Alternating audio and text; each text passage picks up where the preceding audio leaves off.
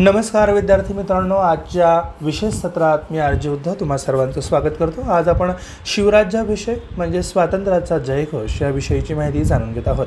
आज आपण संसदीय लोकशाहीत आहोत. आपल्याला संविधानाने अनेक हक्क अधिकार दिलेले आहेत. त्यामध्ये प्रत्येक भारतीय नागरिकाला मतदानाचा अधिकार आहे. तसेच विविध अटी पूर्ण करणाऱ्यांना निवडणुकीला उभे राहण्याचा देखील अधिकार आहे. त्यामुळे आपल्या देशाच्या राष्ट्रपती प्रधानमंत्रीपदी कोणत्याही जाती धर्माची व्यक्ती लोकशाही मार्गाने निवडली जाते. विद्यमान नेतृत्व हे वंश परंपरेने नव्हे तर कर्तृत्वाने आणि लोकनियुक्त आहे. मध्ययुगीन काळात अशी परिस्थिती नव्हती. शूद्र अतिशूद्रांना म्हणजेच आजचे O B C S T S C राज्याभिषेक करणे राजा होणे नेतृत्व करणे ही संकल्पना खूप मोठी होती कठीण होती. येथील कष्टकरी श्रमकरी शेतकरी आणि पूर्वाश्रमाच्या अस्पृश्य जातींना फक्त कष्ट करायचे आणि लढायचे पण प्रतिनिधित्वाचे स्वप्न पाहायचे नाही हा तो काळ होता. अशा काळात छत्रपती शिवाजी महाराज राज्याभिषेक करतात ही एक महान क्रांतिकारक ऐतिहासिक आणि प्रेरणादायक घटना घडलेली आहे. राज्याभिषेक ही दबलेल्या नाउमेद झालेल्या पिचलेल्या हातात झालेल्या एत देशीयांना नवचैतन्य देणारी घटना आहे. सभोवताली मोगल आदिलशहा पोर्तुगीज इंग्रज कुतुबशहा राज्य करीत होते. पण तो अधिकार देशीयांना नव्हता. तो महत् प्रयासाने मिळवण्याचे क्रांतिकारक कार्य छत्रपती शिवाजी महाराजांनी केलं. त्यामुळेच त्यांचा समकालीन असणारा कृष्णाजी अनंत सभासद सांगतो की हा मराठा पातशहा एवढा छत्रपती झाला ही गोष्ट काही सामान्य झाली नाही. अर्थात शिवराज्याभिषेक ही घटना असामान्य आहे असे सभासद म्हणतो.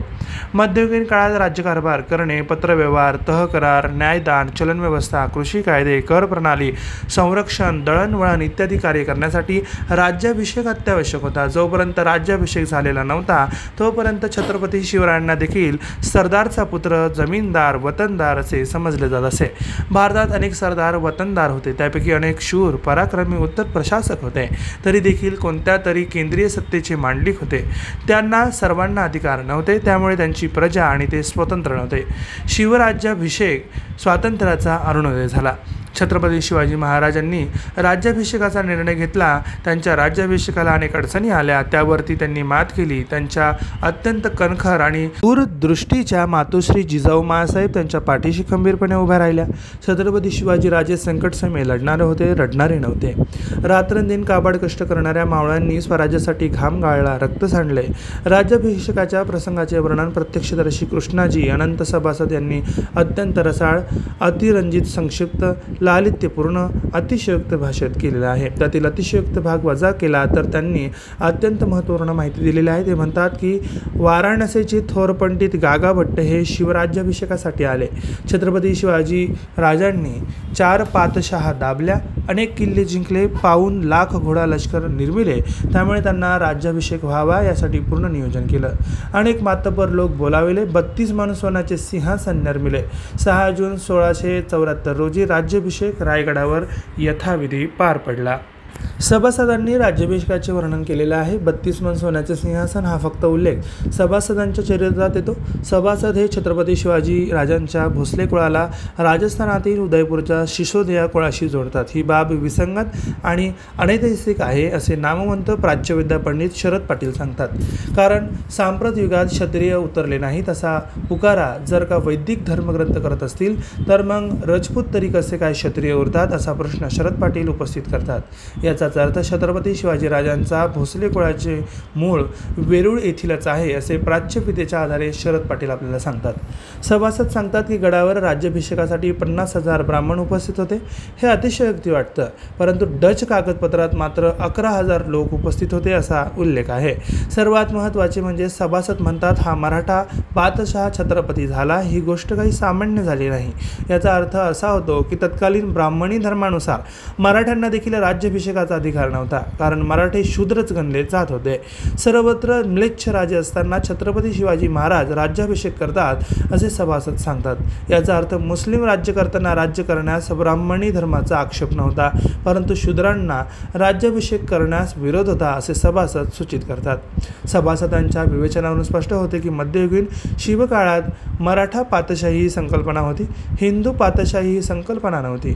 शिवपुत्र छत्रपती राजाराम महाराज देखील एका पत्रात मराठा धर्म असाच उल्लेख करतात.